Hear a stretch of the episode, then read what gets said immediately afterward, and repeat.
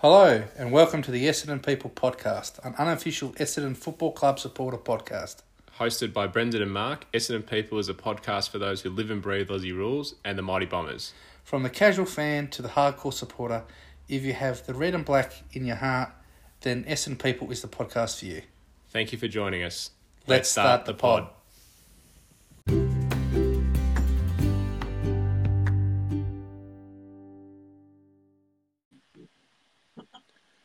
Welcome to episode 88 of the Essendon People podcast, our round 11 review of the game against West Coast, and our round 12 preview for the game coming up against North Melbourne.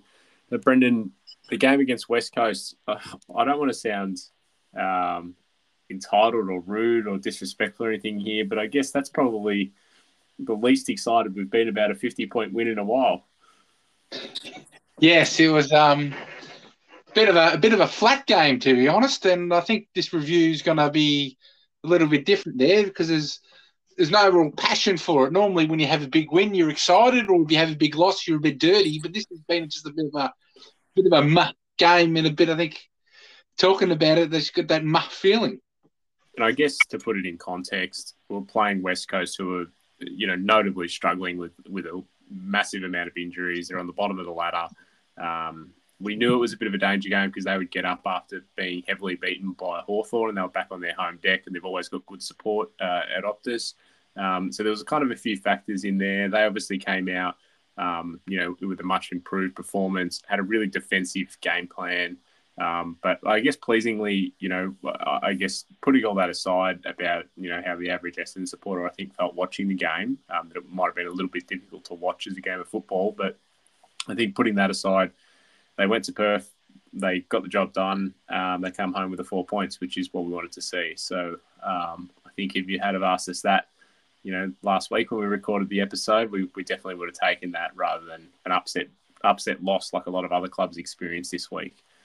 Um, so it was, it was, West Coast six goals 10 46 to Essendon 14 goals 12 96 of the 50 point win as we mentioned there. So the first quarter uh, West Coast kicked two goals, three fifteen to our four goals, one twenty five. Both had five scoring shots.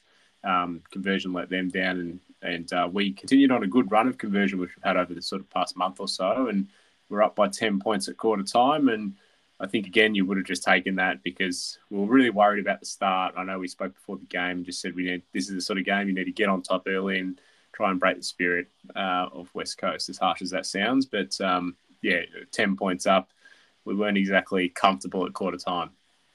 No, and uh, as you said, their West Coast came with the heat. Their pressure was right up there.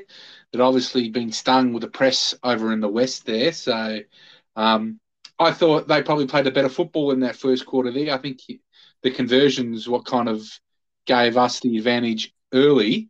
Uh, two goals, which I think we said at quarter time, you know, if we're a two goal better side throughout this game, it's an eight goal win, and it's kind of ended up what it ended up being. But yeah, I don't think it was so much our great efforts, even though I thought we played well in patches. I certainly think it was more West Coast inability to hit the scoreboard, you know, throughout the game that kind of hurt them. Yeah, and then in that second quarter, they had another four scoring shots and went two goals, two fourteen to our eight scoring shots, four goals, four twenty eight we really could have done some damage with some scoreboard pressure, but our conversion uh, at 50% let us down there. So we still won the quarter by 14 points and went in at halftime with a 24 point lead. But I guess the story of that second quarter was that we coughed up some pretty gettable chances. And uh, I guess that would have been, you know, the time to really put the foot on the throat and, and potentially set yourself up to go on with a, with a big win. But um, not the 50 points is not a big win, but uh, I think we could have been more comfortable going in at half time than what we were. Yeah, I think, like you said, when we talk about it being a bit of a meh game, like I said, that just it just sort of happened, right? Like the game had no real passion or heat in it. It wasn't like one side came out blasting or the other one, you know, was kind of that. It's just kind of it just ticked along, and then we kicked an extra two goals because we were the better side on the day, and then it went rinse, repeat, rinse, repeat, rinse, repeat. And we ended up with, you know, at a decent spot at three quarter time, but just couldn't um couldn't capitalise when the game broke open in the fourth. So at at at half time there, I guess the di- real difference in the game was scoring shots nine to thirteen, and then obviously the conversion from that. So to be leading by twenty four points at half time is certainly a big margin there. And you thought maybe with some pressure we could um kind of get a hold of them in the second half, come out have a strong third quarter there, but. Third quarter, I think, was probably the worst uh, out of all of them. There, they kicked one four ten. We kicked three one nineteen. Um, yeah, it was really really just bog average up again as a way to sum it up. It did. It was definitely a game where you thought, geez, neither of these sides are any good. I, don't, I don't know if you think, you know, you think, you know, we're in the eight now and you've had a you've had a nine eight goal win, but it certainly didn't feel like that. Yeah, and I think, um, as you said, that third quarter was pretty pretty ordinary, and then the fourth quarter, thankfully, was probably a lot easier to watch for for Essendon supporters. It was West Coast one goal, one seven to Essendon. Um, Essendon kicked the three goals, six twenty four. So we had the nine scoring shots in the last quarter. Again, although it was better to watch, it was exciting because it was like down our end, and I think we are all kind of just setting little targets to get to you know a ten goal victory or to get to hundred points for the game. Um, you know, that, I know that's what we were talking about, but um, nine scoring shots. Disappointing to go at 33% because, much like the second quarter, really could have put the foot on the throat and walked away with probably a 10 or 12 goal victory um, and kicked over 100 points for the game and, and maybe at least taken that out of the game. I guess, you know, we still got on top uh, in that last quarter, but and won each quarter, which I, I, guess is is promising. But yeah, factoring in the opposition we were playing, um, that was really what just had to be done. And thankfully they went and did it, and, and that's it. So I guess with that, we'll move into the good, bad, and ugly. Do you want to kick us off? Yeah, as we kind of touched on, just a good professional win. We absorbed the Weagles' pressure early. We led at every change. We grinded, you know, the game through to that last quarter there. As I mentioned, two goals a quarter better side, so six goal lead at three quarter time. We had opportunities in that last quarter, as you mentioned, kind of kick that hundred point mark, get a ten goal plus win. Just couldn't convert, but you know, it's good to just get go over there, get the job done, and come back. Don't believe there was any injuries coming out of the game. Um, you know, we won over start interstate, which is not something that we've done uh, too often in recent years, especially over in the west. It was really good to see the West Coast Bomber fans turn up there. They obviously had the big banner, the uh, WA Bombers behind the goal there. So uh, yeah, really, really good to see the Bombers faithful out there. And I think um, uh, you could see after the game when the boys ran around, slapping hands, high fives, handshakes, all that type of stuff. Um, the boys really did um, enjoy their support. The other one in the good category was that there, there appeared to be a, a bit of a coaching direction and instruction, I guess, uh, particularly after half time. We saw that they were playing quite defensive, West Coast, and that was you know, how they were going to try and keep themselves in the game and, and stop a blowout like the week prior against Hawthorn. And uh, I think it, it, looks like we saw that. And we applied a similar tactic to what we did against Richmond the week before, where we played a high possession um, game, I guess just holding possession and sort of trying to pick your way through. So that showed a little bit on the stat sheets. We had 133 marks their 116. We had 17 contested marks their seven, and we took 15 marks inside 50 to their 12. So um, yeah, it was it was nice to see. It's something we've probably lacked over the, the you know the last few years where there hasn't been an obvious change to the coaching or the tactics uh, on field to overcome something, um, whether that be positional changes players or just a whole team approach. So, um, you know, for a game that there wasn't a lot to take from um, as supporters, I guess it was good to see that and uh, another tick for Brad Scott in um, demonstrating, you know, that he's prepared to to try new things. And I think what's good is you hear the, you hear the players there when they give their post match interviews. They talk about how we don't really have a game plan. Like we talk about the Rutten forward handball, forward pressure, all that stuff. Whereas it seems to be like there's no definitive game plan. This is how we're going to play. This is our brand, right? It's more like they've got an underlying kind of notion of how they want to play, but for each week there will be a change and you know, like you said, a, a, plan A, plan B, depending on the opposition you're playing and how they're going, which I think is, you know, something that we've desperately missed in recent years. And I guess the, the good, the perfect example is what you just talked about. We've been very much a since the Matty Knights here, aggressive run, hard forward play, but that of course sees us, you know, get rebounded against heavily. You know, whereas now we seem like we've come in with a game plan where it hasn't gone our way. Okay, we're gonna instead of going all out of aggression, let's take the extra second, kick, get extra marks, get uncontested possession, kind of think through how we're going to deliver the ball inside 50. And that's really been noticeable because we haven't really had anybody stand out for us. Like there's no Peter, right? Jakey Stringer hasn't, you know, won one game off his own boot by kicking six, or, you know, we haven't really won games through standout performances from our top class players. You know, whilst they've some of them play good games, they haven't, you know, been the miracle savers that we've relied upon in the past. These sort of games have been an overall even contribution from the group, which has seen us win. Um, Essendon back in the top eight. Question without notice: Can we remain there? Oh well, I think we can remain there. It just depends for how long. I guess um, St Kilda are probably on the slide at the moment. They've got a bit of a tough run coming home. They've had a easy start to the year, which has seen them bank some wins. Fremantle the opposite. They're kind of like us. They've had a tough start to the year, but now are in some good form. Got a good run home. You'll think the Cats with their injuries, they'll get some players back, push in. So I think, you know, by this stage, what's the what's the stat that you know one team will drop out of the eight, you know, from here to the end of the season. So I guess us being eighth, we're the most vulnerable. Uh, but we've got a decent run home. Hopefully, getting some some big name players back in the side. And I guess, look, I'd be hopeful we win the eight. Look, I'd lo- love if we made finals. Love even love it even more if we won a final. But I'm not not too concerned about that really. Yeah. What about you?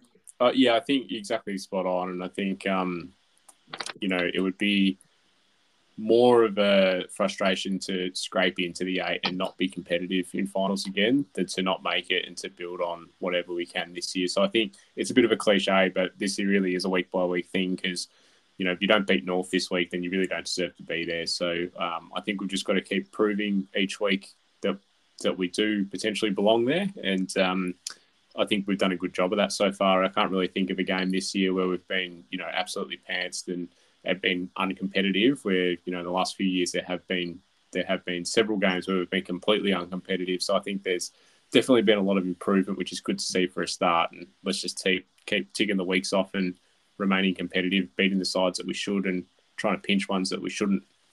Yeah, well, I think that first quarter against St Kilda, we got jumped. It was only three goals, but we definitely were asleep at the wheel. I think.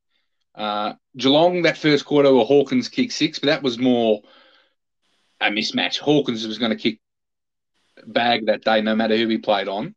Right. And then obviously Brisbane in that second half, we had a bit of trouble, but again, decimated by injuries, you know, in a state. It's not, we still had a decent half of football there. We just kind of, it slipped away in the second half. So, as, as you said, we haven't been blown away completely for four quarters, which has been an improvement on what was a bit of a disaster run last year. Yeah, I, th- I think that's the the key there, isn't it? Is that we've been um, we've been competitive at some stage in all games, whereas though last year there were games where we were entirely uncompetitive, um, you know, for entire games, which was a, which was a real concern. So we'll move into some, I guess, uh, players now. So maybe just break them into positions. So starting with the uh, the midfielders here, we've got Nick Martin, Zach Merrett, and Jack Stringer to talk about. We'll start with Zach Merrett, another captain's game, uh, 32 disposals, seven marks, five inside 50s, five clearances, nine score involvements. Just led from the front again. He's been um, proving everyone that, that you know he was the right choice uh, for captain. He seems to have really stepped up and taken that on board. And Jake Stringer, uh, a real team aspect to his game. Uh, we'll, we were going to mention this, I think, last week when you know he had you know, not massive possession numbers, but good tackle numbers and things like that. And he, he's repeated the same thing this week. So 18 disposals, five marks, five tackles, five inside 50s, and six score involvement Seems um, seems more happy to in, involve others. And then the last one here is Nick Martin, who we all know is from WA and uh, came to us in the in the supplementary draft period a couple of years ago. And he's just hugely underrated, highly skilled. I feel really confident when he gets the ball that he's going to make the right decision and that you know however he uses the ball by hand or by foot is going to be good.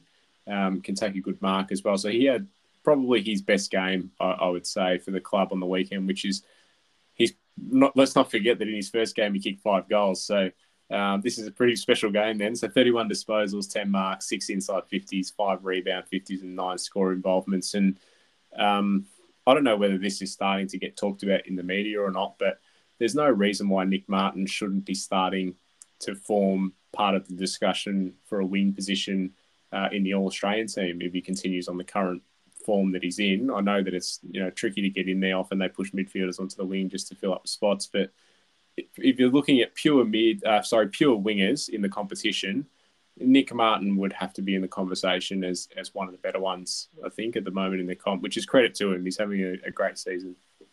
Well, I certainly agree. I think being able to be a pure wingman is very, very difficult, especially in modern football. Uh, I think there, I read some stats there that over the last five years in the competition, he is the most effective winger. You know, averaging 21 odd disposals and five marks a game. I believe that's, you know, the be- best out of any player who's played as a dedicated wingman in the last five years. and, you know, that's pretty outstanding for a bloke that's played just over 30 games uh, in his second year of football.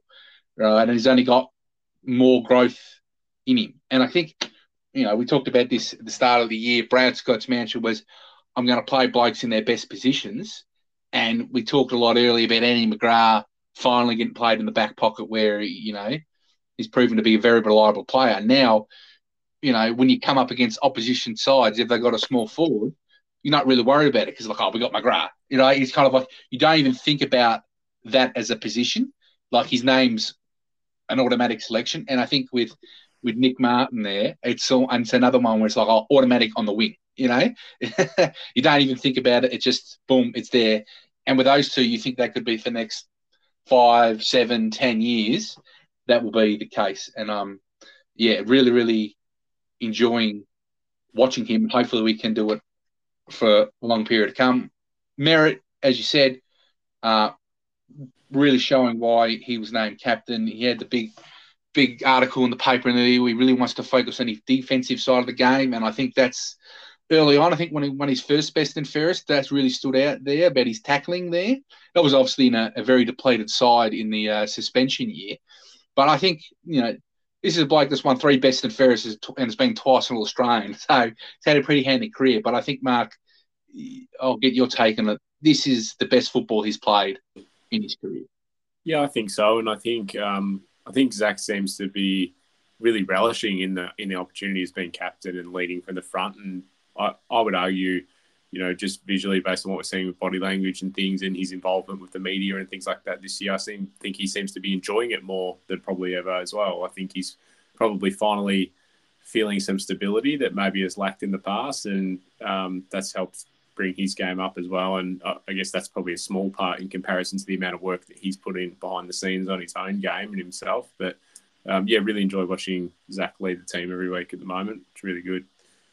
So we'll move on to some forwards there. We'll quickly touch on Jye Menzie and Kyle Langford. So Menzie with the nine disposals, two goals, four inside 50s. Langford with the 15 touches, seven marks. Of those seven, five were actually inside 50, three goals, two, and seven goal uh, score involvements.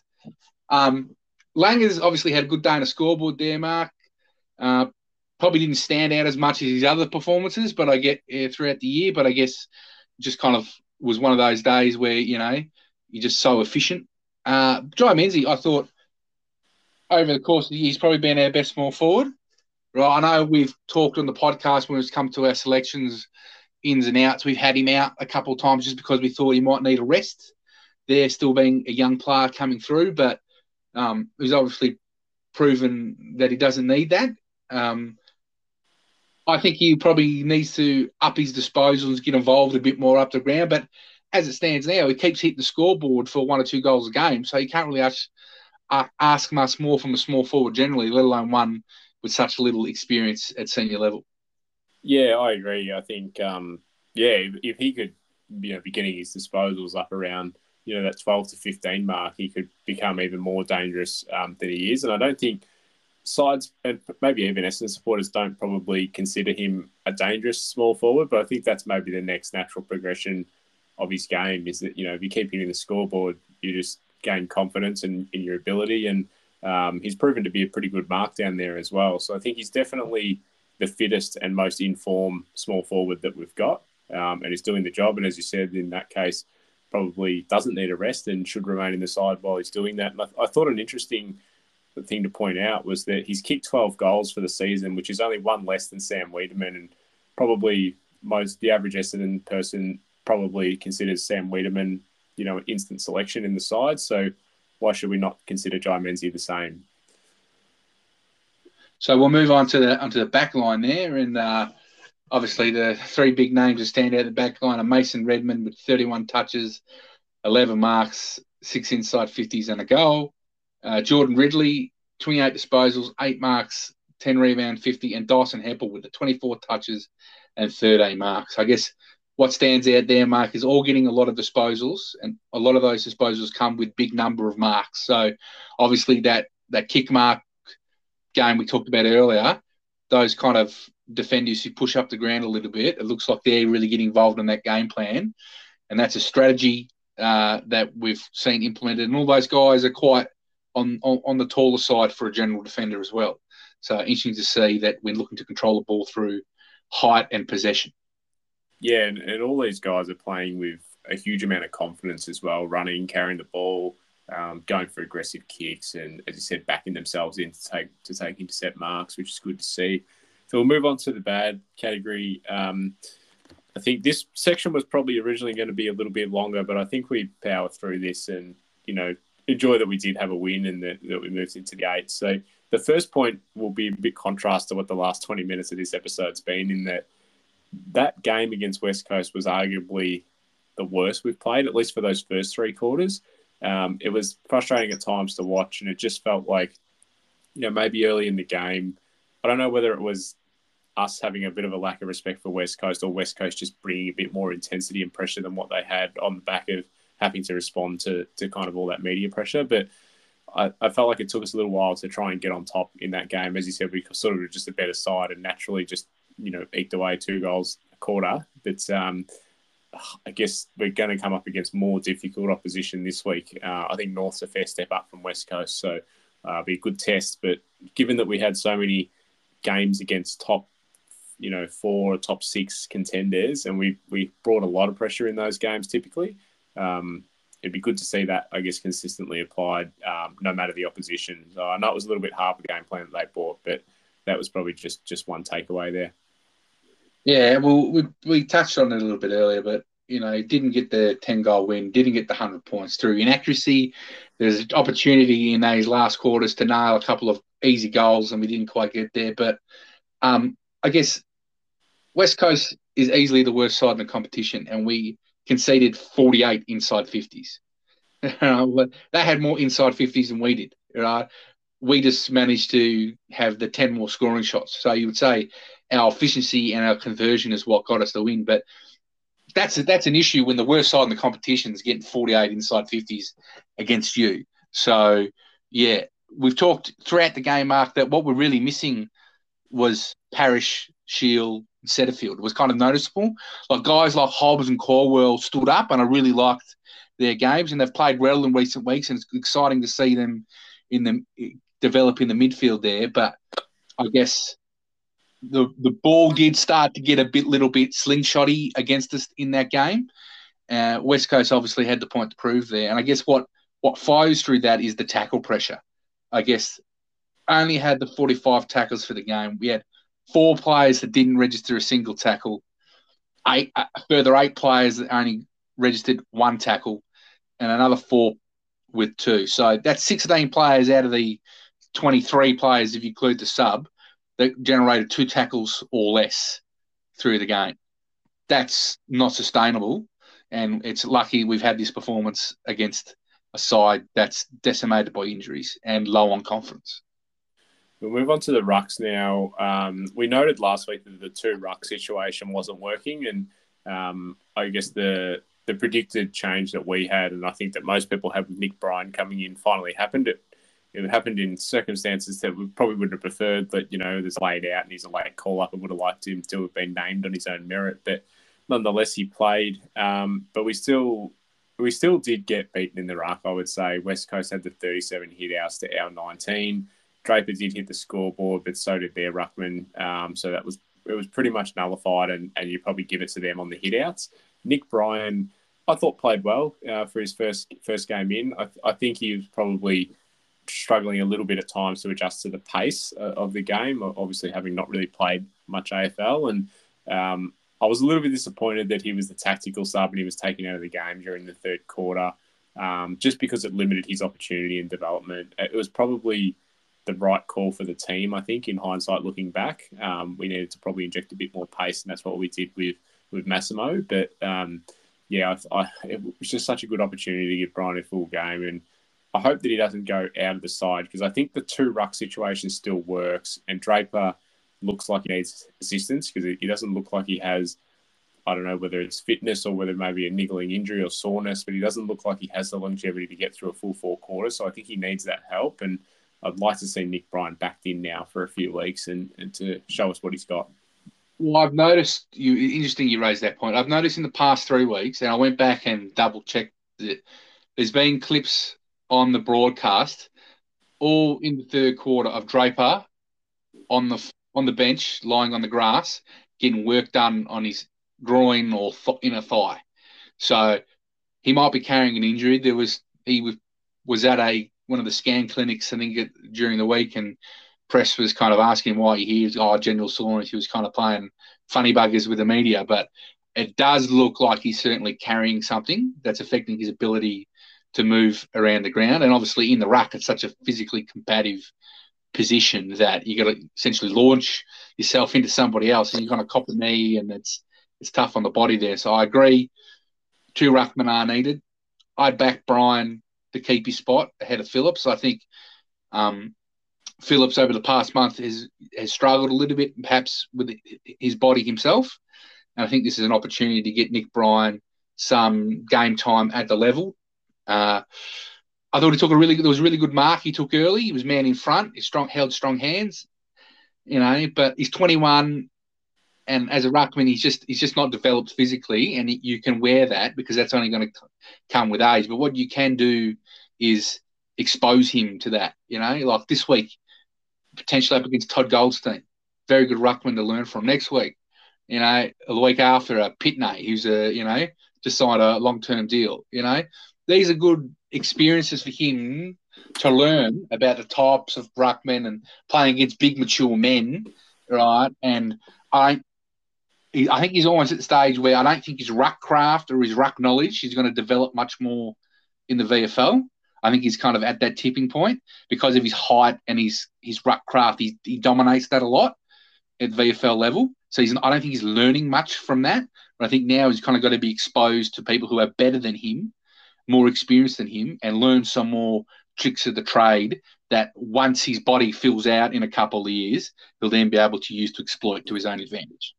Yeah, he's kind of, you know, for, for lack of a better term, he's kind of clocked the VFL already, you know, like you do when you're a kid playing a video game. You've got to go up to the next level uh, to, to be challenged. So, um, yeah, I agree on that one. Just quickly on the ugly, Dylan Shiel, two weeks in a row that he's been uh, laid out with the calf injuries. So that's starting to get a little bit concerning when you're, you know, talking about a, a corky or a knock that's hanging around for a couple of weeks there. So um, hopefully that's the end of that, and we see Shiel named back in the side and, and take his position um, this Sunday. Heath Hockey medal votes quickly. I'll roll through mine pretty quickly here. Brendan, Nick Martin, BOG with the five votes. Zach Merrett with the four. Ben Hobbs with three. Mason Redman, two, and Kyle Langford the one.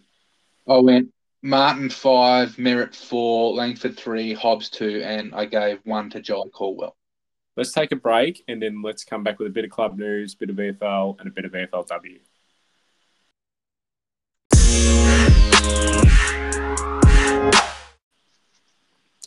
So we'll jump into a bit of club news now, Brendan. The Essendon Hall of Fame, um, the induction into the Hall of Fame for this year has been announced by the club has been Darren Bewick and Mark Mercuri. So two very deserving, very loved Essendon people. Uh, Darren Bewick wore the number eight Guernsey played from 1988 to 2000, 238 games, 332 goals, premierships in 1993 and 2000, played in the 1990 grand final as well, was a runner up in the 1991 Crichton medal. um, in just his third year. Kicked 52 goals in 93 in that premiership year, and that included six goals in the famous preliminary final comeback versus the Adelaide Crows, and kicked nine goals in the centenary game versus Geelong in 1996, which was his first game back uh, from an ACL um, knee reconstruction. So pretty, pretty good, good effort there, especially uh, uh, playing uh, against Geelong, who were pretty handy during that sort of time around the mid '90s as well. So um, yeah, Darren Bewick, I got to thankfully got to see some of his games uh, live as a kid when I first started going to the footy in sort of the late '90s and um, and uh, 2000 there as well. So um, yeah, thankfully got to see him play live, and he was always very smart player, very handy player, and uh, he he bled red and black. Yeah, despite being a uh, a small forward there, kind of he could push up onto a flank. He was actually very good above his head um, in terms of marking for his height there. Obviously, a, big goal kicker there. Uh, I remember him being very dangerous in that classical small forward kind of yeah, roving a pack style, but also a very good set shot. So that kind of lead up mark type player. So he's obviously well deserved dual premiership player there. Uh, from the West, I believe he played three or four state games for Western Australia as well. So that's always kind of something we've lost in the modern times, the state of origin there. But obviously, uh, in the nineties was still going, still going strong and uh, well reserved uh, recognition to be inducted into the Hall of Fame. And the second member is Mark Mercuri, who I know Mark is one of your and my favourites there. The number two played from 92 to 2004, 207 games, 242 goals, a premiership player in 93 and 2000, part of the Baby Bombers in 93. Uh, played in the 2001 grand final, was a runner up in the Brownlow in 99, won the best and fairest in 99, and was All Australian in 99. It was funny, Mark, me and Dad were on the couch watching you know, highlights of the comeback game. It was on Foxtel. We kind of stumbled upon it literally on Sunday, so a couple of days ago, and we sat there and we you know, like Hirdy, Lloyd, Fletch, you know, Jason Johnson obviously dominates that game. And I said to Dad, you know the player that out of this side here, who I'd take right now that we need the most? I said, Mercs, Mark Mark, and he just agreed. He just, we're in desperate need of that powerful, explosive small forward who's silky smooth. Like, you know, what is it? You know, Shaun Burgoyne's got the nickname Silk. He should be Silk 2.0 because Silk 1.0 was Mark Mercuri, right?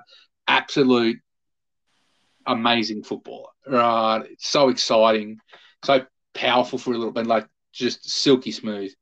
You know, we talked a lot. You know, it kind of reminded me of who who's the last player we've had like that. It was kind of like Orazio. When Orazio was at his best, it was like, oh my God, this bloke's so important to our side, right? And, you know, Mercs was 10 times the player Orazio could ever dream to be. So imagine if we had him in our current side, it'd be amazing. Yeah, so congratulations to Darren Bewick and Mark Mercuri on their induction into the Essendon Hall of Fame. Move on to the VFL. So we played Box Hill on the weekend, uh, who were pretty handy, and um, unfortunately we suffered a pretty heavy loss. So it was Essendon 8 goals, 10, 58, to Box Hill 15 goals, 15, 105. Um, I guess they pretty well, you know, had the better of us by a fair margin in most of the stats. We won't get through all of those, but, um, you know, they were pretty inaccurate as well. Could have really put us away by even more. But uh, our VFL side is a little bit depleted at the moment with some of the injuries and things. So um, maybe, Brendan, do you want to take us through some of the AFL listed players that played? Yeah, so we only had eight AFL listed players that played. First up was Nick Cox in his first game back from back and ankle issues there. Had the 16 touches, three marks, three tackles. Only played three quarters there. Um, was a bit quiet in the first quarter. I think was kind of a bit rusty, blowing out some some cobwebs there. But obviously, um, won a few one on ones in the second and third quarter there. Um, obviously, was playing more of a halfback flank type role as opposed to playing on a key defender. So height and athleticism a clear advantage. So I would imagine he's probably still got you know three or four weeks in the VFL just to kind of bring him back. Lewis Hayes, 13 touches, five marks. Uh, had, had a rough day there, Lewis. Probably you know the number one key defender at the moment they're taking the key forward. I think, as you said, Box Hill pretty strong side. They had, you know, the 60 inside 50, so you've seen a fit, fair bit of it and playing on you know an AFL player there. Kaine Baldwin, 12 disposals, five marks. Again, kind of backline under a bit of siege there. Alistair Lord, 12 disposals, three marks. Rhett Montgomerie, mark, 19 disposals, 10 marks. I really like this pickup. I think we've talked about it before. He's, I can see a player developing that if we had an injury, he could come in and you know fill a hole, or if heaven forbid, if someone like Mason Redman left for free agency, I think he could potentially step in and play a lot of senior football next year. Yeah, he's probably been just a bit unlucky that we've got so much depth in the back line at the moment at AFL level um, that you know people are getting pushed out of out of the back line into other positions on the field at AFL level. So, um, but yeah, Rhett's doing exactly what he needs, and um, yeah, hopefully that continues, and we we get to see him at some stage uh, get an opportunity of his own at AFL level. So Patrick Voss was the next one, 16 disposals, six marks. Uh, he kicked the two behinds. Tex Wanganeen had 10 disposals, um, six marks, and kicked one goal too. So getting some shots on goal, young Tex. He just needs to just needs to keep building, and he'll work his way back into the side, I'm sure. And then Cam McBride had the five disposals, two marks, five tackles. So we're 17th on the ladder after nine games, two wins and uh, with a percentage of 85. And we play again on Sunday at five past two versus uh, Carlton at Icon Park. So let's move on to the VFLW now. Brendan, uh, what what happened there? So it was a Bombers win against Darebin. Uh, Darebin one to eight to the Bombers five three forty two. Uh, Darebin were scoreless up until three quarter time, uh, and then obviously in that second quarter uh, neither side managed to score. So I think was a bit of a tough day for both sides. I think with Darebin there, Mark, they were the Superhouse power team prior to the introduction of the AFL. Right, that's you know they won you know ten premierships in a row, had all the stars playing for them.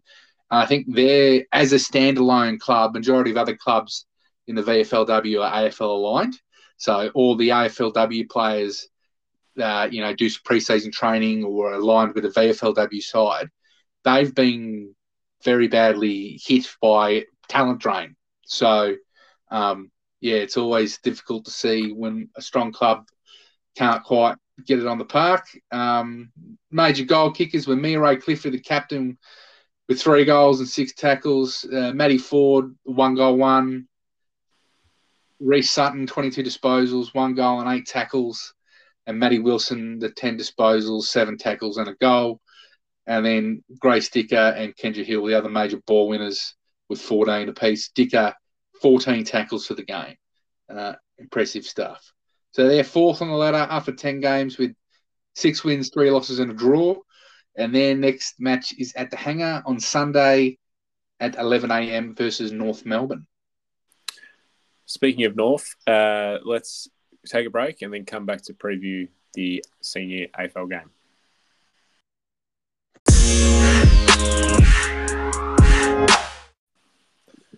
So round 12 is against North Melbourne on Sunday at our favourite time slot, 4:40 p.m. at Marvel Stadium, um, against the arch rivals, the two big arch rival clubs.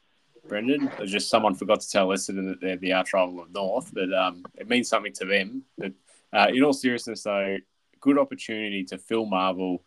That place has a good atmosphere when there's sort of 40,000 plus people there. And I know it's a difficult time slot for maybe a lot of people to get to, but um, we're playing some good footy this year and good opportunity uh, to pack the place out and uh, drown out any of the North Melbourne supporters who might have been thinking about attending. Well, I was going to say it's always good when you play North Melbourne at Marvel because it's always a it feels like an Essendon home game, no matter if it is or it isn't, because uh, Bombers fans turn up and the, uh, the North fans don't. Uh, well, well, maybe they do turn up. There's just not that many of them.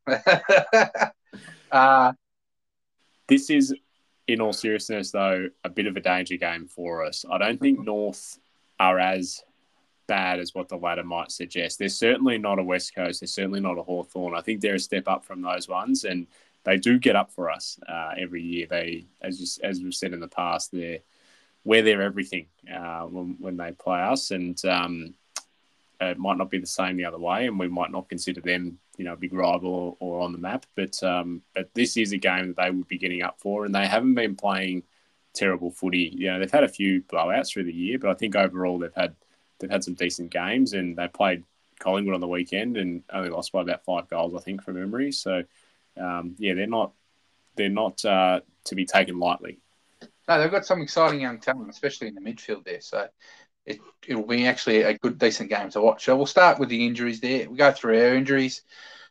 Dylan Shiel with a calf, a test. Uh, not quite sure where that's at. Obviously, copped a knock two weeks ago. He's been laid out previous two weeks. So does that continue? Who knows? He's pushing 30, Dylan, so wouldn't want to take a risk with that. Uh, Elijah Tsatas is a week or two away, still coming back from his knee. Peter Wright, there's scuttlebutt everywhere, Mark. It's on Blitz, it's on Big Footy, it's in the paper that he potentially might be pushing to come back this week. I would imagine if you'd listed as two to four weeks away and all of a sudden you're in the side, well, that's a bit of a worry, especially with a shoulder reconstruction. Surely you've got to make sure you get those right, especially with an important piece like Peter Wright. You wouldn't want to risk re injuring that and then he's out for an extended period of time. Yeah, a few people were sort of saying, well, it's not because there were some initial people saying the same thing, you know, make sure it's right, don't rush it. And then people saying, oh, it's not a soft tissue injury. So, you know, it's not it's not the same kind of concern. But I think it's arguably worse because if, if it's not, you know, 100% and you fall awkwardly on the boundary or something, and then that extra week or two might have might have helped get you the confidence in it through through training and everything, then uh, I think it's worth the wait. So we can't afford to lose. It's too much of a risk. You know, if something happens to his shoulder again, it's going to be season over definitely, and probably impact his preseason, um, and potentially impact you know the remainder of his career. So this is not something that we can take lightly. And as much as we'd love to have Peter out there, um, it will be worth the wait if that's just a little bit longer. So see how that plays out. Darcy Parish with his calf is still three weeks away, so that's looking after the bye now. Zach Reid, same thing with the hammy. Will Setterfield with his foot still a month away, unfortunately. James Stewart with his foot injury, five to six weeks away.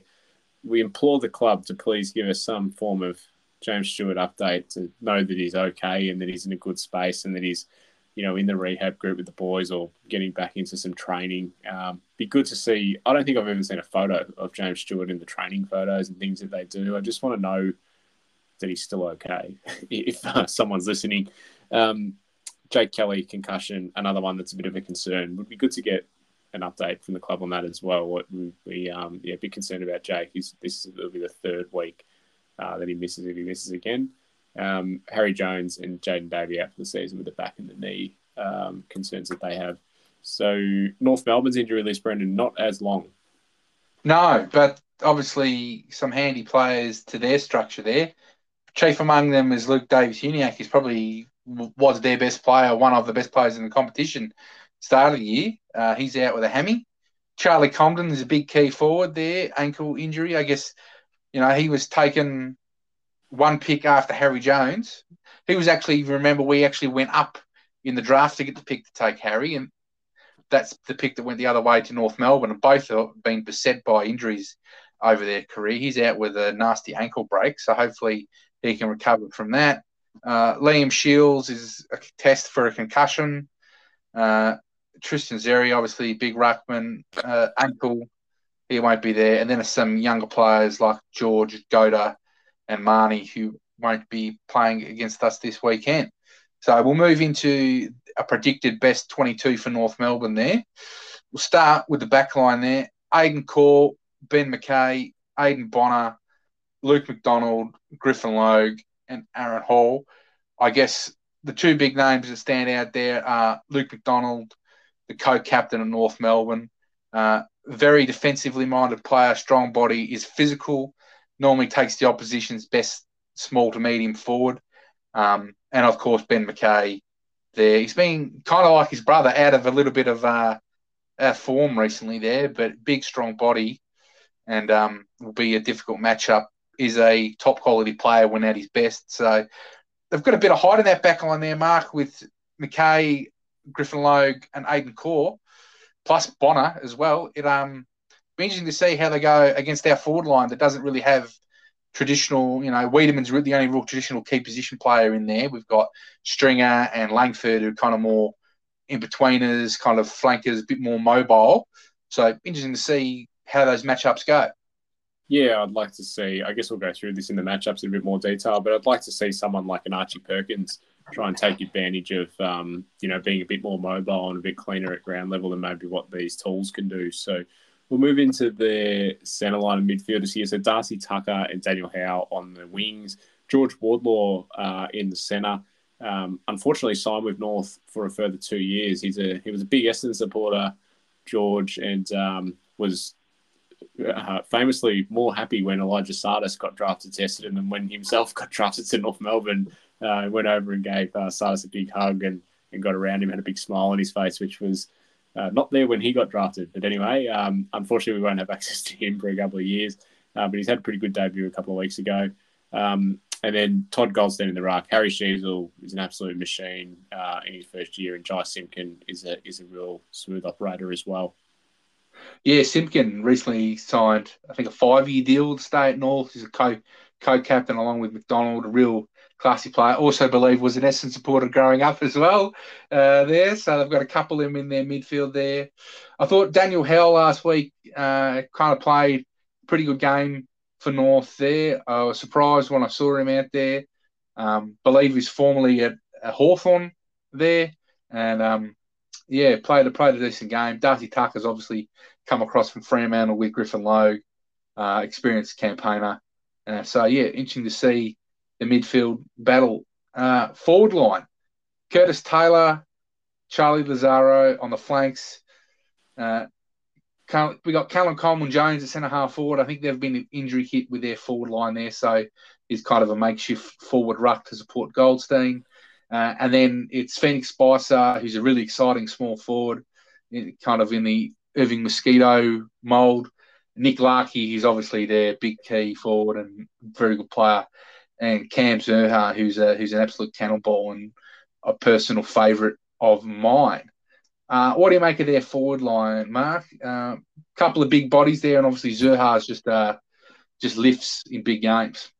Yeah, pretty pretty dangerous to be honest. Larkey's been in pretty good form over the last year or two, and um, as you said, Phoenix Spicer is pretty exciting and, and unpredictable, and Zurhaar has done a number on us uh, a few times now. So um, little bit concerned about their their forward line, and I know thankfully we have a pretty solid back line, uh, I guess. So, so, so should be some good matchups down there, which we'll get to. But um, yeah, a little bit, little bit dangerous. If uh, I, I, guess the concern is not so much the matchups we have for them, because I think that we've got the people to go head to head with them. It's if we see, you know, conceding inside fifties like what we did last week against West Coast.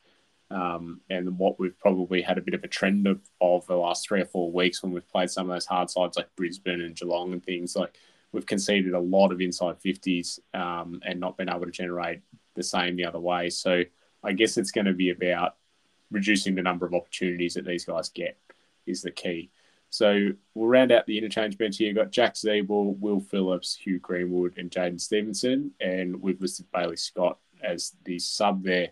So let's move into the matchups, uh, I guess, Brendan, and talk about some specifics. Um, let's go back to Zurhaar that we just mentioned yeah, um, you said you know he's a bit of a personal favourite of yours. The way he goes about it, it's a bit of a wrecking ball, um, and he's got the ability to kick bags of goals. He's he's done that before and done it on us as well. So um, we've listed Jayden Laverde here. I guess pretty good size wise. Uh, you can go with him. I think Jaden would have enough athleticism as well to keep up with him, and um, and I guess what they've both got is probably an equal size heart. Um, just their desire to to win the contest. Um, this is pretty much just two bulls going at it. And that's what I think I like about this matchup the mo- most is that Zurhaar, like I said, is real competitive, actually likes physical contact. And I think Laverde is similar. And I think when you get a player that really, really likes contact like Zurhaar does, you can put someone who's bigger on him, who's stronger, doesn't really matter. His game's about heart, attack at the ball, right? That's what makes him so good. He can overcome physical limitations that he has against bigger, stronger opponents. And Laverde has similar traits. So I think those two together, that's you know, very strong. We saw you know Clayton Oliver, who's a bigger, stronger man, come in and try to bump Lav in that Melbourne game. He just bounced straight off him, and Lav looked at him with a with a look saying, "Who are you? Piss off!" right. So I can, I would love to see that match up there. Just those two going hammer and tongs at it over four quarters. Uh, move on to North Melbourne's two young studs in the, or three young studs in the midfield there in Sheezel, Wardlaw, and Phillips. Phillips probably played his best game last week there. Really, you know, top three pick himself, really coming along. Um, so we got Nick Martin, the Sheezel, both smooth movers, maybe can play inside outside. Uh, Jye Caldwell to Wardlaw there, both physical inside players. And I think uh, Benny Hobbs goes to Phillips, both similar in stature and um, clean inside.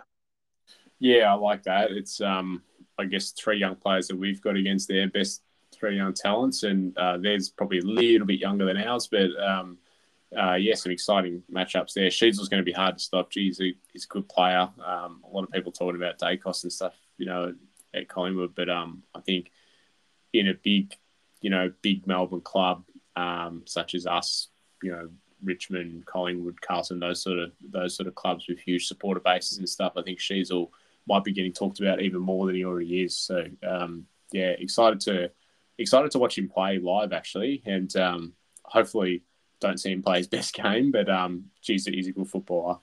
Um, ben McKay, we mentioned earlier, or McKay, I should say, we mentioned earlier, um, maybe a little bit out of form compared to the heights of you know what he was playing at a year or two ago, but uh, he's likely to take Sammy Weideman. Sammy Weideman's our, key forward at the moment until Peter Wright comes back, or or uh, we get some sort of reinforcements through maybe the mid-season draft or something. But um, McKay straight to Weideman. Uh, Weideman been in some good form, just let himself down a little bit with some kicking. So um, this is a good opportunity for Sammy to, I guess, make a little bit of amends and make an impact. He did have a game, I think, earlier this year where he kicked four and um, just chipped away at it and, and uh, ended up with four goals. But yeah, good opportunity for him. He's proven to be very good on a lead.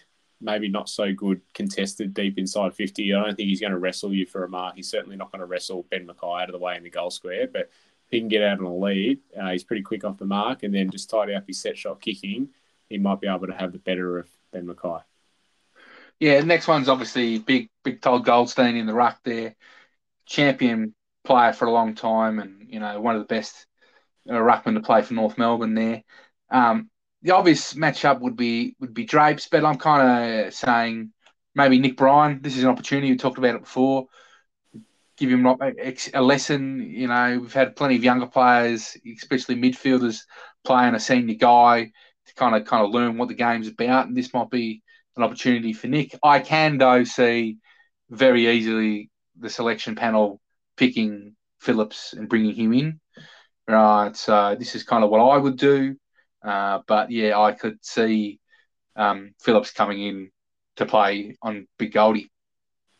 So we'll move to their forward line now. Nick Larkey, uh, I guess, similar to what we just spoke about with McKay and Weideman. I, I guess our key defender now is um, Brandon Zerk Thatcher, or I've, I've, seen him starting to get referred to as uh, Brandon Zerk Fletcher, which I don't mind. But uh, yeah, I think he's going to go to Larkey, and he's got a pretty big job there because Larkey's a, Larkey's a strong boy. He's only young, but he's uh, he's a strong man already, and um, proven to be very capable of finding the ball and having many opportunities uh, to kick goals. Yeah, and he's a bit like Peter Wright, where he doesn't actually need a lot of opportunities because he's a very accurate set shot for goal. So I guess um, the midfielders and other defenders have got to kind of, you know, slow the ball coming in, get those high dump kicks, and then third man up in the contest there to help BZT out. Um, with with Bryan in the ruck, I guess play Sammy Draper as a second key forward there, along with Weideman. You think Griffin Logue would probably be the matchup they would go to there. Um, obviously, um, Phillips, whoever the, I think that's second row. The rotating ruckman's the guy that's going to get like essentially. Whereas I think uh, Larkey, sorry, McKay will definitely go to Weideman. Uh, and then we talk about their two captains in Jy Simpkin and Luke McDonald. We talked about earlier, both being good players. I would like to see Zachy Merrett go up against Jy Simpkin, uh, captain to captain, best mid to best mid. I think um, Merrett's defensive side will uh, will win the day there. And I would like to see Guelfi do a bit of a defensive forward pressure role on McDonald. Uh, I don't think I think McDonald would probably be more targeted towards a Tipper or a you know Davy or a Menzie. That's probably where he's likely to go. So maybe if Guelfi goes to him, we get a get a two on one at a couple of contests there, and then eventually Guelph with his physicality can kind of. I think that's a nice matchup from our perspective. I don't think North want the game to go that way, but I think if we can try to impose our will and force that matchup, I think that's a, probably a win for us. So we'll go through our predicted changes now. Um, I'll just list them out all here out, Brendan, and then we can have some discussion. So we've got Nick Hind um, out of the side, maybe Massimo in. Uh, we've got, I know we've just spoken about Nick Bryan, but um, as you mentioned, we can easily see the club bringing in Andy Phillips, so that would be Bryan out, Phillips in. Uh, and the third one here, um, Tip Woody out for a bit of a rest, and Alwyn Davey in. Alwyn Davey, I guess, um, unfortunately, due to the logistics of playing in Perth on Saturday night and then our game being on Sunday afternoon, he didn't play VFL. So, kind of disappointing that it, it, just circumstances meant that he didn't get to go back to VFL, play his first VFL game, and um, and find some form. I guess there. Not not that he was horribly out of form. I think just a bit of touch at VFL level would have really um, helped him. But yeah, they're, they're, the three changes that we could see happening. Um, Hind for Massimo. Um, liked what I saw when Massimo came on in you know the the quarter or so that he had the opportunity to do something. He seemed clean with the ball. His uh, possession seemed good, which is probably the thing that maybe was highlighted that he needed to work on um, this year, and he seemed to do that and um, and really added something coming on as a sub last week. I think it's styles. It's what the style that you want with Hind and Massimo.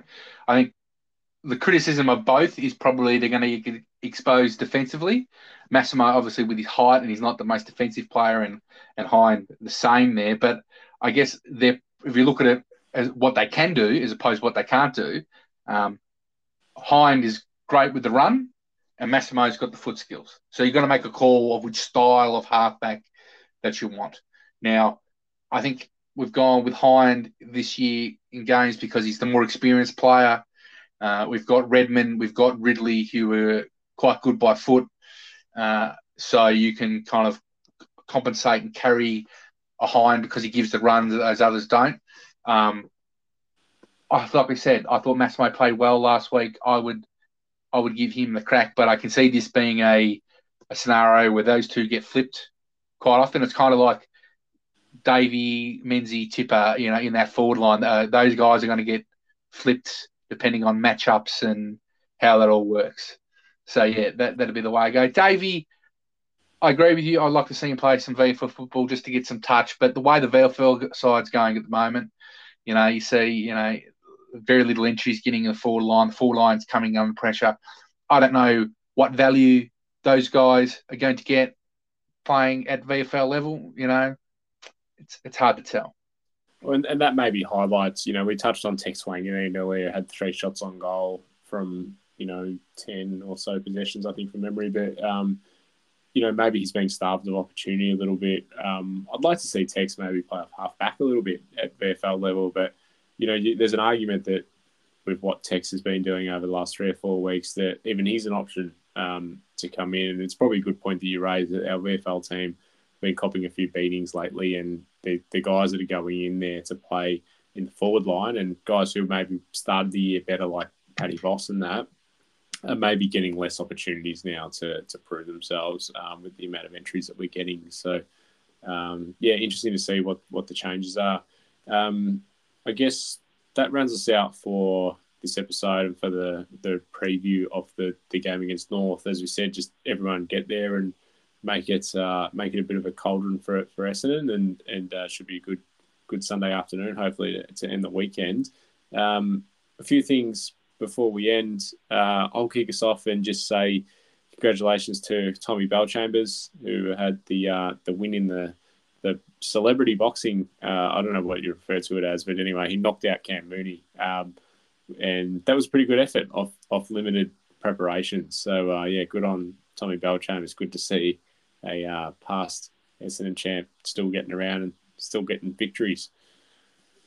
Yeah, he, he did knock him out. I've tried being diplomatic there. He, uh, he was seeing stars for a long time there. I think Mooney. Yeah, was um, especially after all the all the talk about him being a big hard man. Um, yeah, I know. Uh, Jonathan Brown had a few words to say, so um, yeah, it'd be interesting to see if uh, he takes up T-Bell on his offer to get in the ring. And I know uh, this won't happen, obviously, much different way class. But I know Jimmy Bartel, a former teammate of uh, of Cam Mooney's, had a few words to say as well. So uh, yeah, get out of Jimmy. uh, and finally, before we leave, mid-season drafts on tomorrow night, uh, 7 p.m.